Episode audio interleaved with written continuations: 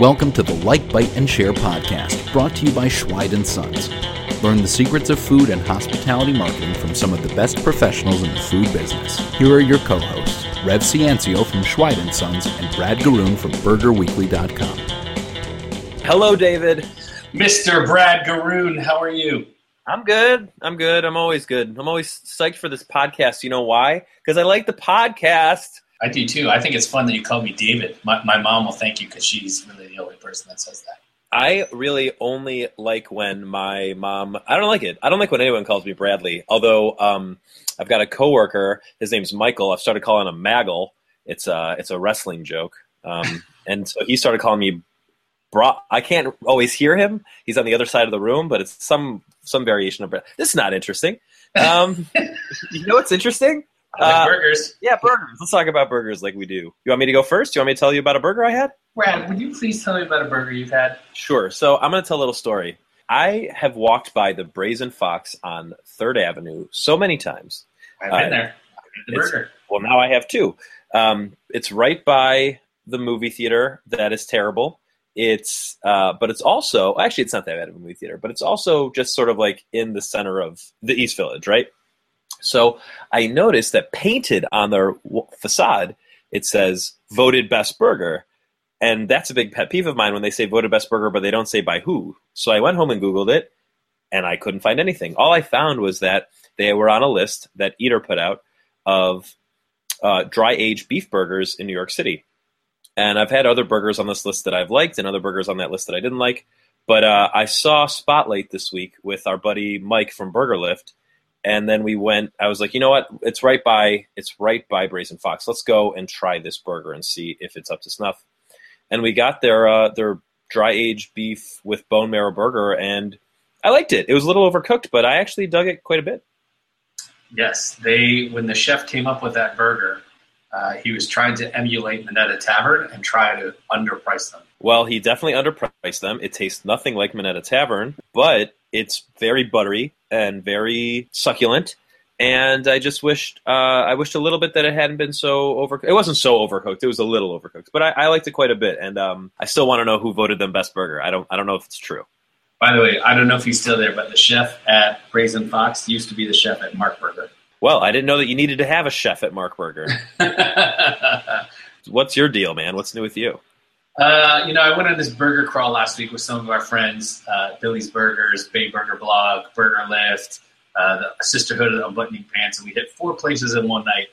And we started at a place that I swear they deliver the goods every single time I go. And I know that you don't repeat a lot of burgers, but I've probably eaten this burger more times in the last year than any other burger in New York City. Genuine roadside. I've actually repeated that place a couple of times. I went the first time with some friends, and then I had a second date with a girl who I ended up dating for a long time there the next night. And then you and I went kind of recently. So I've, I've been a few times. they take that like classic LA roadside American burger that has made like the In-N-Out thing so famous, and they just modernize it with unique and interesting flavors, and I love it. I had the spicy smokehouse with the, that has the Schweid USDA Prime on it, certified Angus beef. It's delicious. Then they add bacon, smoked gouda, charred jalapeno, mayo, uh, sweet pickles, and, uh, and and barbecue sauce, which almost sounds like it's too much, but it's so good. It just delivers every time. Have you been to Genuine Superette? I have. I've been there as well. What do you think of it compared to Roadside? It is not as easy to get to from my apartment. Understood. Now, have you been to? Have you been to? It's not about burgers, but have you been to Genuine Liquorette? I've not been downstairs yet. That'll have to happen. Okay, I'm going to tell you a story off air about what happened to me at Genuine Liquorette. All right. Well, let's uh, segue over to our interview today with Tyler Anderson. Uh, he'll definitely have some great insights on uh, local marketing. I want to welcome Tyler Anderson to the show today. He's a speaker, a consultant, and most importantly, the founder and CEO at Casual Fridays, which is a social media marketing agency that primarily works in the hospitality business. Some of their clients include Marriott International, Penske Automotive, Jersey Mike Subs, and more.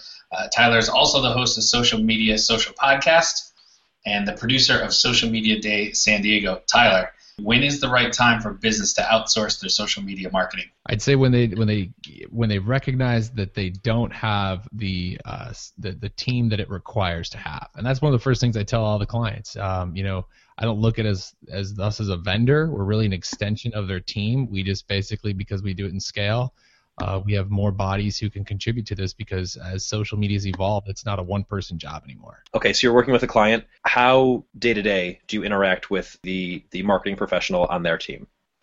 Uh, I'd say you know there's at least communication definitely going on on a weekly basis. You know whether it's in the form of, of email communication, but how we typically work with our uh, clients and accounts.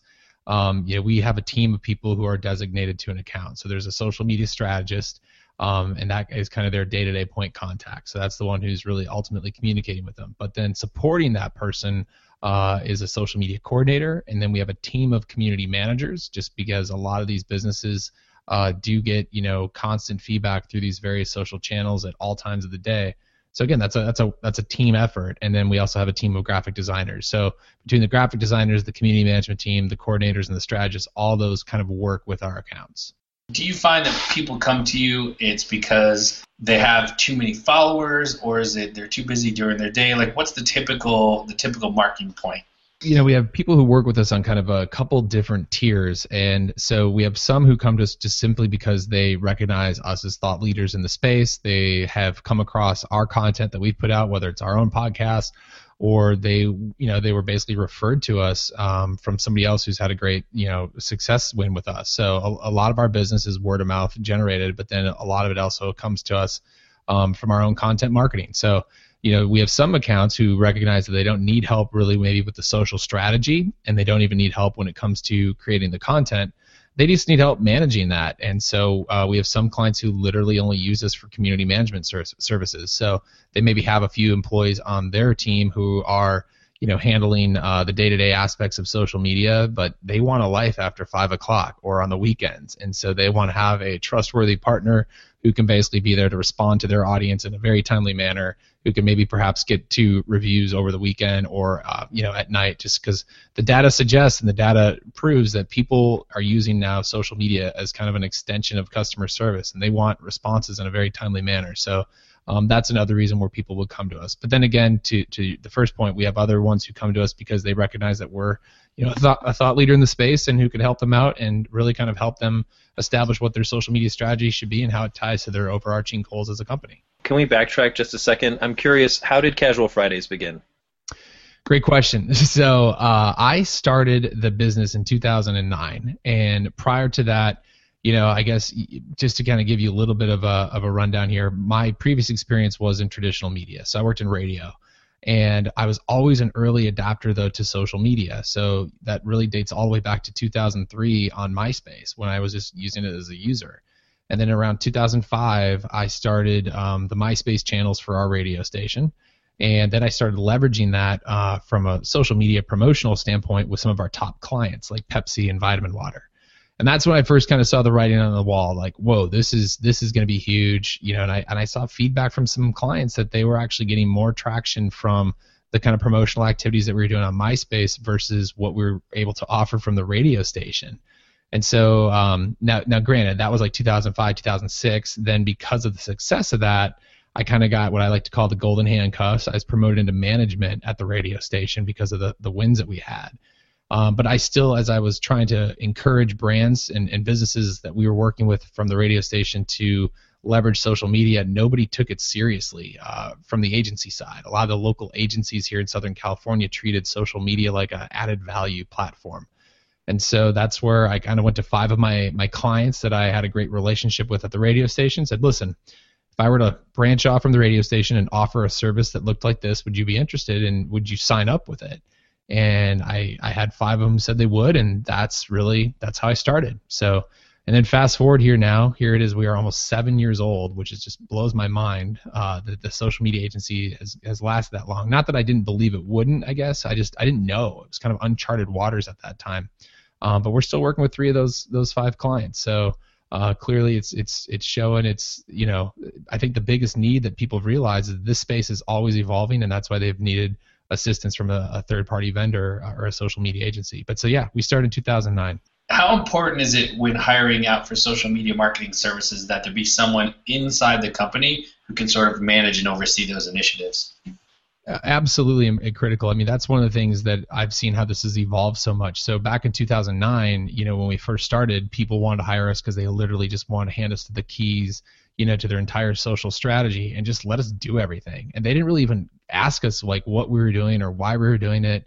They just kind of knew that oh social media is it's important it's growing we need to have a presence in it but they just literally trusted us to do everything. And and we could publish everything and, and really not have much interaction with the clients.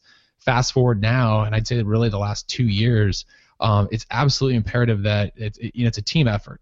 So if we don't have a client who's still engaged with us we're not going to be able to do the best job for them and so they still have to obviously communicate with us um, and a lot of times, I mean, the publishing is actually even something I'm trying to put more back on the clients because the best content is going to come from within the walls of that business. It's something that, you know, yeah, five, six years ago, we could have created a lot of cool content uh, remotely and used it. But now, you know, especially as more of these social platforms are, you know, really want the the experience to be mobile. I mean, we first saw that with Instagram, right?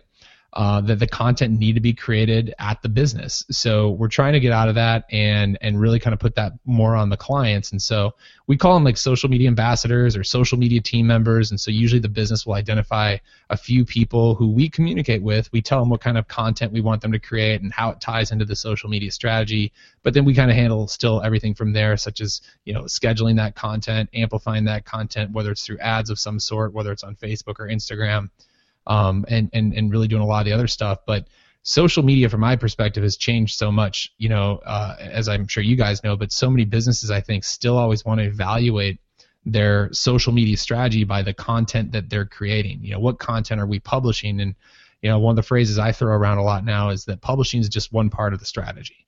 And so we we look at other things that tie into that, such as the social customer care. I mean, to me, customer service on social media is the new marketing. And then the other thing is how do you get your customers or your guests or whatever you want to call them to create more content on behalf of your brand? And so that's the uh, what I like to say the user generated content piece. And to me, the user generated content is actually more impactful and more important than the brand content you can create simply because we've seen how there's a decline in reach on, on a platform like Facebook, for example. Yet there's not that much, I mean, there's still a decline in reach, but there's higher probability that the content your guests are creating uh, is going to get in the news feeds to their audiences more so than what your brand content will. So if you get them to be your storytellers, that can have a huge impact. And plus, we've all seen the stats out there. You know, 92% of people trust their friends and families and, and word of mouth recommendations more than they do anything else. So if you get your your customers creating more of that content on your behalf and now they're your storytellers that's how you're also going to grow your bottom line through social media i think that's a really good segue into you guys offer social media coaching how does that work with your clients do you do you have a scheduled time that you catch up with them are you telling them what kind of content to produce or is it more about coaching them in skills like responding to customers and that kind of thing yeah, it kind of depends on their needs, and, and truthfully, we don't offer a ton of that because um, it just gets to the point where we actually do kind of restrict the types of clients we work with. Right, this is something that you know five six years ago, anybody who wanted to work with us, we were always open to working with them. Now we've really kind of created a niche of who we want to work with. So you know, yes, a lot of it does kind of fall into the, um, you know, the hotels, resorts, restaurant groups, tourism categories. But we do have other few clients in like the nonprofit seg- sector, technology, or automotive. Um, but when it comes to the coaching, it's just it's a lot of times it's easier uh, for us just to be involved and kind of take it over. But when we do do coaching stuff, it does usually typically fall under um, helping them kind of identify what their strategy should be, best practices, you know the tools they should be using, um, kind of helping them get you know their whole plan set up. You know, a lot of these guys when they when they come to us, they don't even know about like kind of writing a content calendar, for example. What does that look like? Uh, how do you do things? And then of course keeping them up to date with these platforms as they're always changing. I mean, here it is today. And I can't even tell you how many times that this happens, but Facebook once again has tweaked their newsfeed algorithm. So making sure they're familiar with those kind of changes and how that can have a ripple effect on their social media strategy. So, Tyler, I have a suggestion.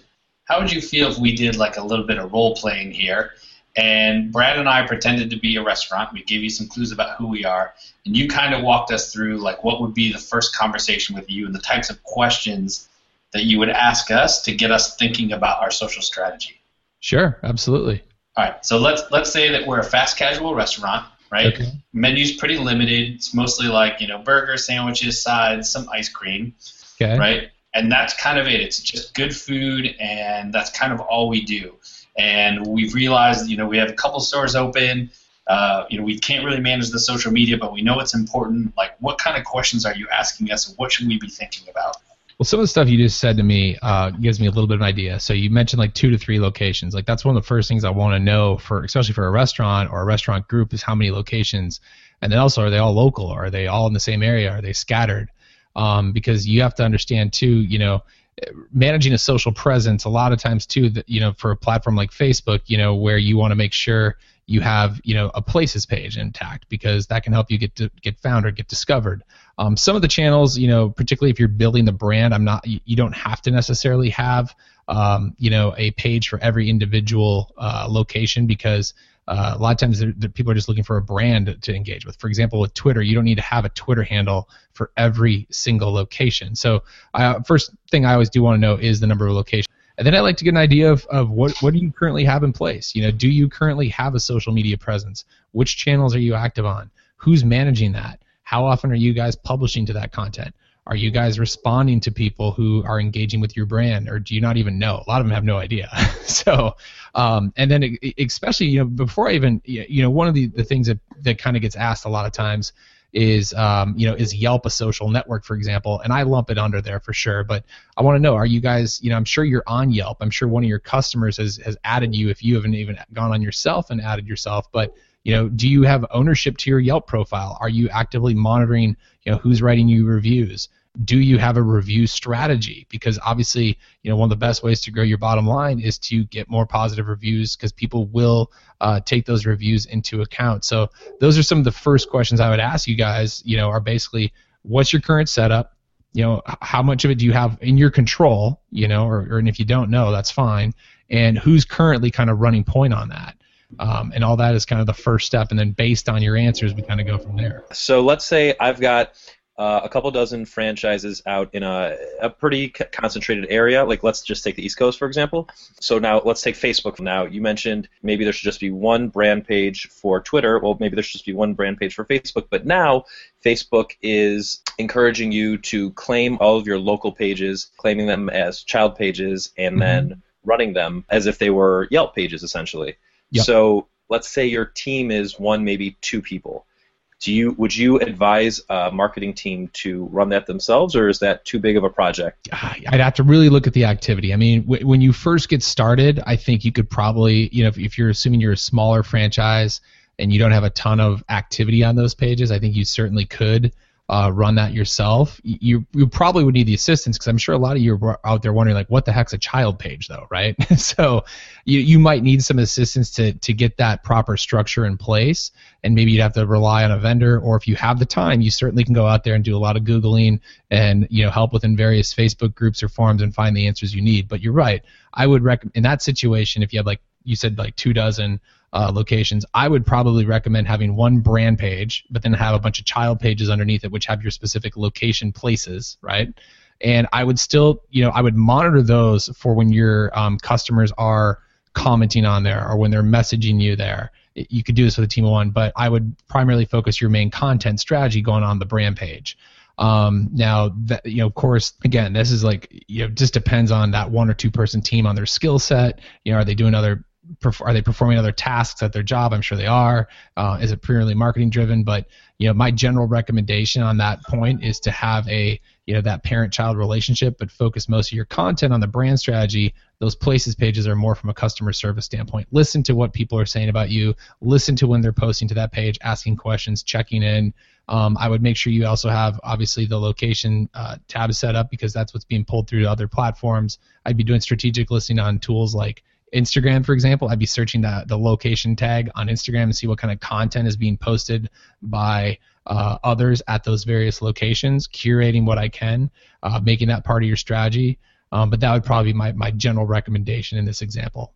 I just have a quick follow up to that. What's your take on a brand taking photos from a geotag, let's say on Instagram, without ask and crediting someone but not asking permission? Don't do it. It's illegal. You got to get legal permission from them. Tools like tools like Instagram, uh, or not Instagram, but like Regram, for example. Even using those tools and giving attribution, and I see this all the time. It drives me nuts. Um, I see brands who literally, you're right, they lift photos and they think just because they put the person's Instagram handle on the text update on Facebook that they have permission. They don't have permission. They're actually they're they're subjecting their brand or their business to be you know for for a lawsuit of some sort. You need to have legal permission to use that content, but there's tools out there and there's ways. I mean, you can just do the long way, which you can literally you can set a you know comment to say, hey, I'd love to have permission to use this. Do you you know grant me permission to reuse this photo? And if they say yes, you got to grab a screenshot to document it so you have it. That's the the long way of doing it. But then there's automated tools that can help you with this process as well. So where you can actually ask for permission and you know there's a there's a link that they can go and check out to view the various terms of what they're agreeing to.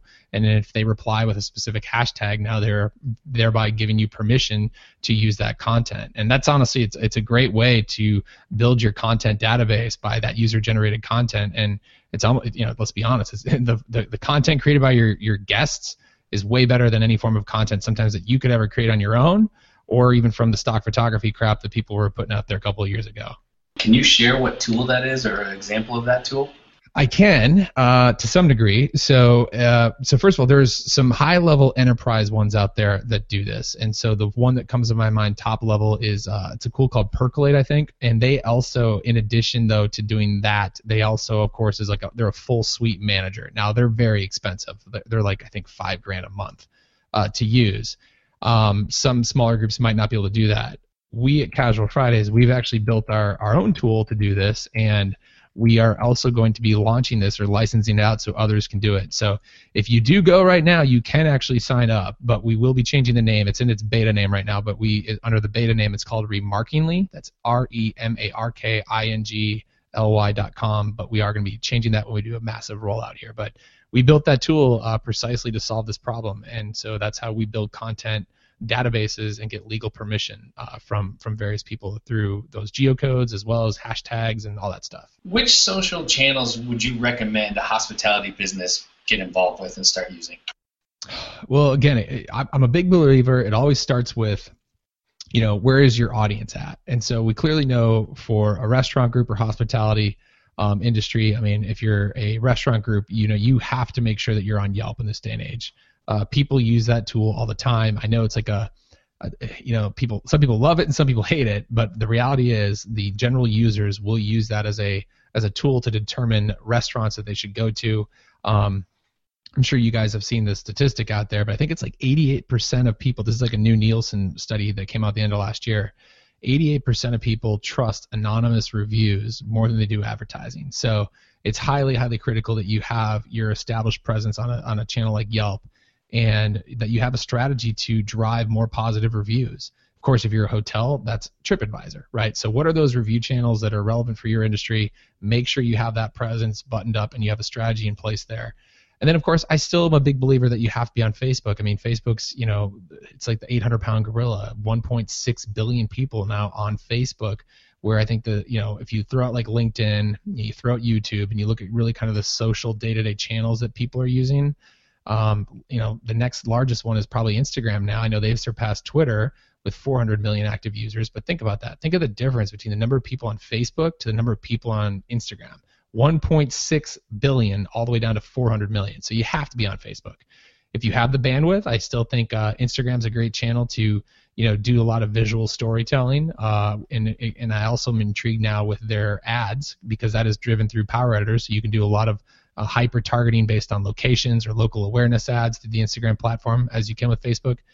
And Twitter's you know Twitter's tough for me because I do love Twitter. You know I'm I'm one who's been using it for a long time, but I, I will admit, I mean, I barely pay attention now to the tweets that people are sending out, but I love it from a one to one communication. I think it's a great channel to send people messaging. And from a customer service standpoint for the hospitality industry, I think it's something you still should be heavily involved with. Um, you know, I don't think you have to go out there and have a massive Twitter strategy to to putting out content because I just don't think you're going to get the engagement on that.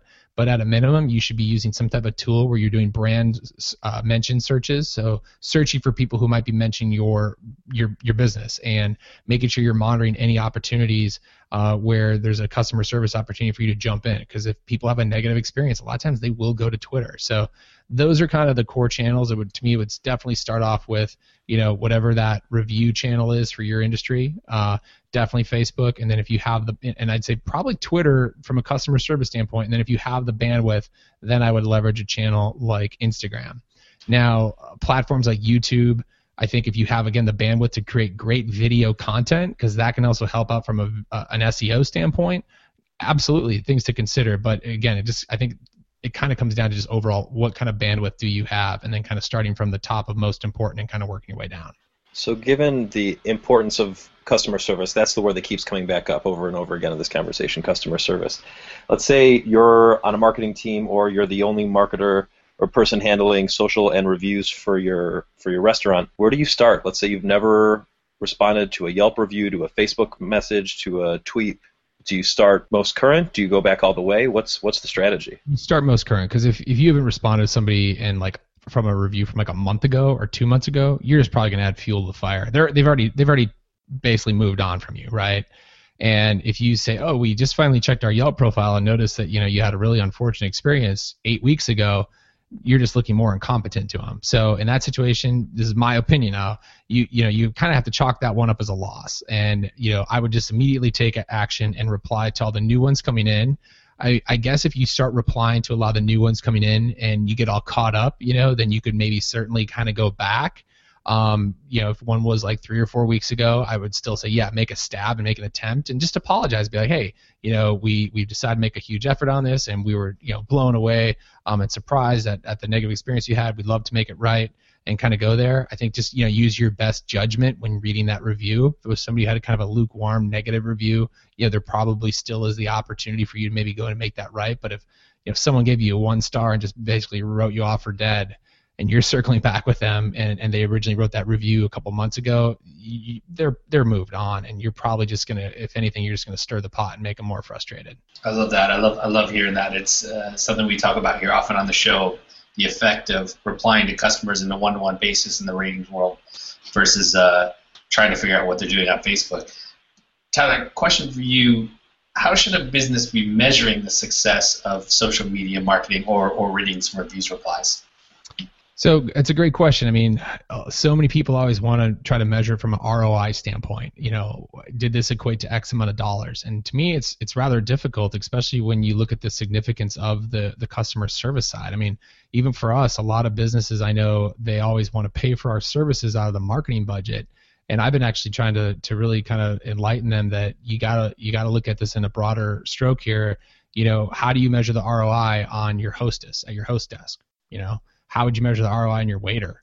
and and and they you know they kind of look at me kind of weird. It's like, well, your guests are assuming that they you know that they're to be able to communicate with your host when they walk in the restaurant. They're assuming that they can communicate with that waiter. Well, more and more people now, especially as the you know the millennials are taking over social media. I mean, this is how they communicate. They communicate through you know texting, through social channels, through Snapchats, through all these stuff. And if you're not there to respond to them, then you're missing the boat. And so that's kind of how I, I answer that. Now, I'm not an idiot. I do also recognize, you know, when you have the opportunity to measure ROI, um, certainly it's something you you should be able to do through social media. So if you are, you know, if you have the ability to have a custom website and you can put on like a custom pick or a tracking pixel, for example, um, then you can measure the success of some of your campaigns. So say you're coming up with like a Valentine's Day menu and you know you're trying to take reservations, and if you could put a conversion pixel on that and measure the Facebook ad strategy that you put behind it, great fantastic way to measure the ROI in social media. But for the most part, a lot of the other social media activities can be more of that top of the funnel, you know, the awareness category. And again, we just we live in a day and age where people buy when they're ready to buy. And so it comes down to just having a consistent presence, being visible, uh, and engaging with people and, and interacting with them and listening to them and helping them and putting out great content that tells the story of your brand or your business and uh, and then you know by golly when they're ready to buy you're top of mind that's that's kind of how, how my approach is with it so just being being active out there is important and then of course from the customer service side if uh, someone had a negative experience but you caught that right away on social media you have an opportunity to fix that and retain that customer and get that customer maybe spend more money with you. So the remarketing pixel Facebook uh, type of marketing is mm-hmm. really really smart for a lot of businesses. And I don't think anybody has tackled it yet at the local level, like at the restaurant, you know, bar level. Do you think that's a world that could be opened up and be uh, proved to be successful for like a local bar or restaurant business? Absolutely. I mean, let's just let's just create an example here. I mean, let's go back to the one that you guys talked about. You're that burger inside place with like two to three locations in a city, and maybe somehow I came across your website, right? Maybe I went from Yelp because I was researching you guys, right? And on Yelp, I click through and I go to your page. Now, because you guys might have a uh, tracking pixel on there, okay? Now you just know I went to that page. So I was somewhat interested, right? But I maybe didn't go that night for whatever reason. Well, now, say you guys are posting cool content on Facebook, you can actually, even though maybe I don't even know that you're on Facebook and I've not liked your Facebook page, you guys uh, can go ahead and target me with some of your cooler posts. And it might be engaging things, talking about your most amazing burger that's going to be featured on, uh, you know, uh, Man versus Food or something. And so that piece of content, you know, you can target me now through Facebook ads, which I'm, you know, I'm going to have some resonance to this because I know I was just on your web page, or maybe you're promoting like a special happy hour you guys have. So I was somewhat interested because I came through on Yelp, but now you're actually hitting me up with this content on Facebook, and it's you know relevant to me because I'm familiar with you guys, and I have a couple of options. I could like your page from that post. I could also engage with your content uh, right there. I could share your content. Now I become a marketer for you guys. I could actually maybe tag one of my friends, like, hey, you know, Rev, let's go check this place out. you know, in that con in that in the in the comment there. So there's just so many actions that can be taken away from there, and uh, absolutely, I, I think that's a huge untapped uh, ad tactic that probably a lot of local businesses aren't doing because they just they don't know about it. Do you think that from a, again from a local standpoint? Could a bar or restaurant achieve a similar uh, awareness campaign by doing a boosted ad on Facebook, or do you feel like the pixel, uh, the tracking pixel, is going to get them a better look of what they're trying to do? Well, I think it's both, and I believe in a lot of A/B testing. You know, so definitely try it out. You know, in, in, different methods. And I think you know some of your some of your ad strategy should be for like doing that retargeting. But yeah, absolutely, a, a different. You, you should do both if you have the budget for it. You should also be running posts, and you should be taking advantage of the uh, behavior and interest targeting for sure. So, say you're that local uh, restaurant, and you know, let's just use this one as an example. Let's just say you're Five Guys. Let's talk burgers, right? Well, and you guys, uh, you're you're both on the East Coast. I know you guys don't have it, but I'm a big In-N-Out guy. You guys have had an In-N-Out burger, right? Yeah, definitely. But so you know, like out here now, you know In-N-Out's out here, you know Five Guys is out here. But let's just say that you're a local vendor here in San Diego, and you are a one-off shop, and you have a great burger. Well, you obviously would know people who are hardcore and passionate and who love In-N-Out and who love Five Guys. They're they're not going to be just be 100% brand loyal to those ones. They're probably willing to check out other new burgers. So you could run an ad and boost your post, and not only just target your fans, but you could target people outside of your fans who actually have the interest of Five Guys or um, In-N-Out. So now you know it's very targeted to a, a group who's very passionate about those brands, which are very similar to the product that you're selling. I've certainly not met a uh, restaurateur or a, a restaurant that's doing that. That's a great, great, great idea. Absolutely, you got to target your competitors. I mean, let's just be honest. I mean, as much as I love brand loyalty, um, the millennials, especially these younger demographics moving up, they're not as brand loyal as you know, say Gen Y or the baby boomers. Gen X is kind of in between. Um, you know, myself personally, like the reality is, I'm not going to eat you know a certain burger every single time I want a burger. I'm going to try different burgers from different places. So you know there's a lot of uh, of places that my money could go, I guess you could say. So absolutely, you should be targeting, especially in the restaurant category, you should be targeting your competitors because most likely uh, people will try, you know, they'll have some affinity for multiple brands in a category. Let's talk about Snapchat for a second before we before you wrap things up because my understanding is that you're a big proponent of using Snapchat. Love Snapchat. I will admit it's something uh, we don't manage for any of our clients because we can't. And this goes back to the point we were talking about earlier, how social media has evolved. That's something that the content or the stories being told absolutely 100% have to be told within um, you know the walls of, of the of the, the brick and mortar restaurant, for example, or business because uh, you're publishing you, you can't create snaps from a desktop you got to create them from a smartphone and if i'm not at the location to create those snaps then i can't create them but i yeah me personally big advocate of it and it's something that we are working with a lot of clients on developing their snapchat strategy though so that being said you're helping them develop their strategy and they're going to be devoting a decent amount of time to it Mm-hmm. But how do they know that they're being successful? How can they test? So, great question. Now, we've not run this with any of our clients, but I'll give you an example of a brand that, that has done something that I think is spectacular. Um, out here, I'm, I'm really good friends with the head of digital and social media for the San Diego Chargers. This is an NFL team. Um, they post a lot of snaps of you know behind the scenes footage. So like during the season, they might get players who they're just talking to, showing them like icing, you know, in the ice bucket, you know, nursing injury, or in practice they're showing cool stuff, and they're letting the, the players just speak to it, and it's exclusive content that's only available on Snapchat. Well, then they, you know, one of their goals was to, of course, grow their email subscribers on on Chargers.com, and so they did a lot of contesting promotions. And I remember I saw one recently where they were they were basically saying, hey, you know, we're giving away an autographed jersey by Keenan Allen. He's a star wide receiver for the team um, details coming up only on Snapchat. And they promoted this all throughout all their social channels, right?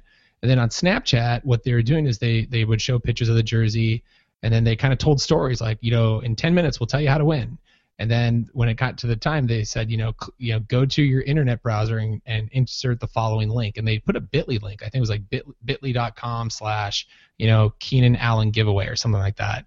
And and this is what's cool about the Snapchat audience. They are highly engaging, really, like just ridiculously highly engaged. So the Chargers have about 17,000 followers on Snapchat, which is not, you know, it's decent. Snapchat's a newer platform. Uh, to put that in perspective, that ranks like 17th, I think, is what Joel was telling me in the NFL of, or of the NFL teams. So about 17,000 uh, followers on Snapchat what do you let me ask this to you guys what would be a good conversion if x amount of those 17,000 people actually went to that bitly link and put in their email address what would be from your perspective an amazing conversion 5% 2% you're right right like if you got 5% of your facebook audience do that you'd be doing jumping jacks right you know how many? You know what percentage of their, their Snapchat Snapchat audience did this? And I and I actually might even be higher because when he told this to me, this was only four after four hours after they posted it, and that meant that that snap still had up to another you know 20 hours that it could be displayed. They had 13% of their audience actually go to that Bitly link. Pretty pretty huge. Very engaged crowd. Yep, exactly. So. I guess if I'm a restaurant, I would definitely like as Snapchat's getting more and more popular, I would incorporate my snap code on my menus. you guys know what the snap code is, right? Oh yeah, M- much like you, I have mine pinned to the top tweet on my Twitter account. Oh yeah, yeah, you got it. You got to promote it now. So I'd have my snap code like on our menu, and I would I would tell our audience like, listen, you know, f- you know, follow us on Snapchat for exclusive specials only available on Snapchat, right? And the the people who are, are who are on Snapchat, they're gonna they're gonna go ahead and do that because it's a passionate audience. A lot of people won't really probably follow you on Snapchat, but that's fine.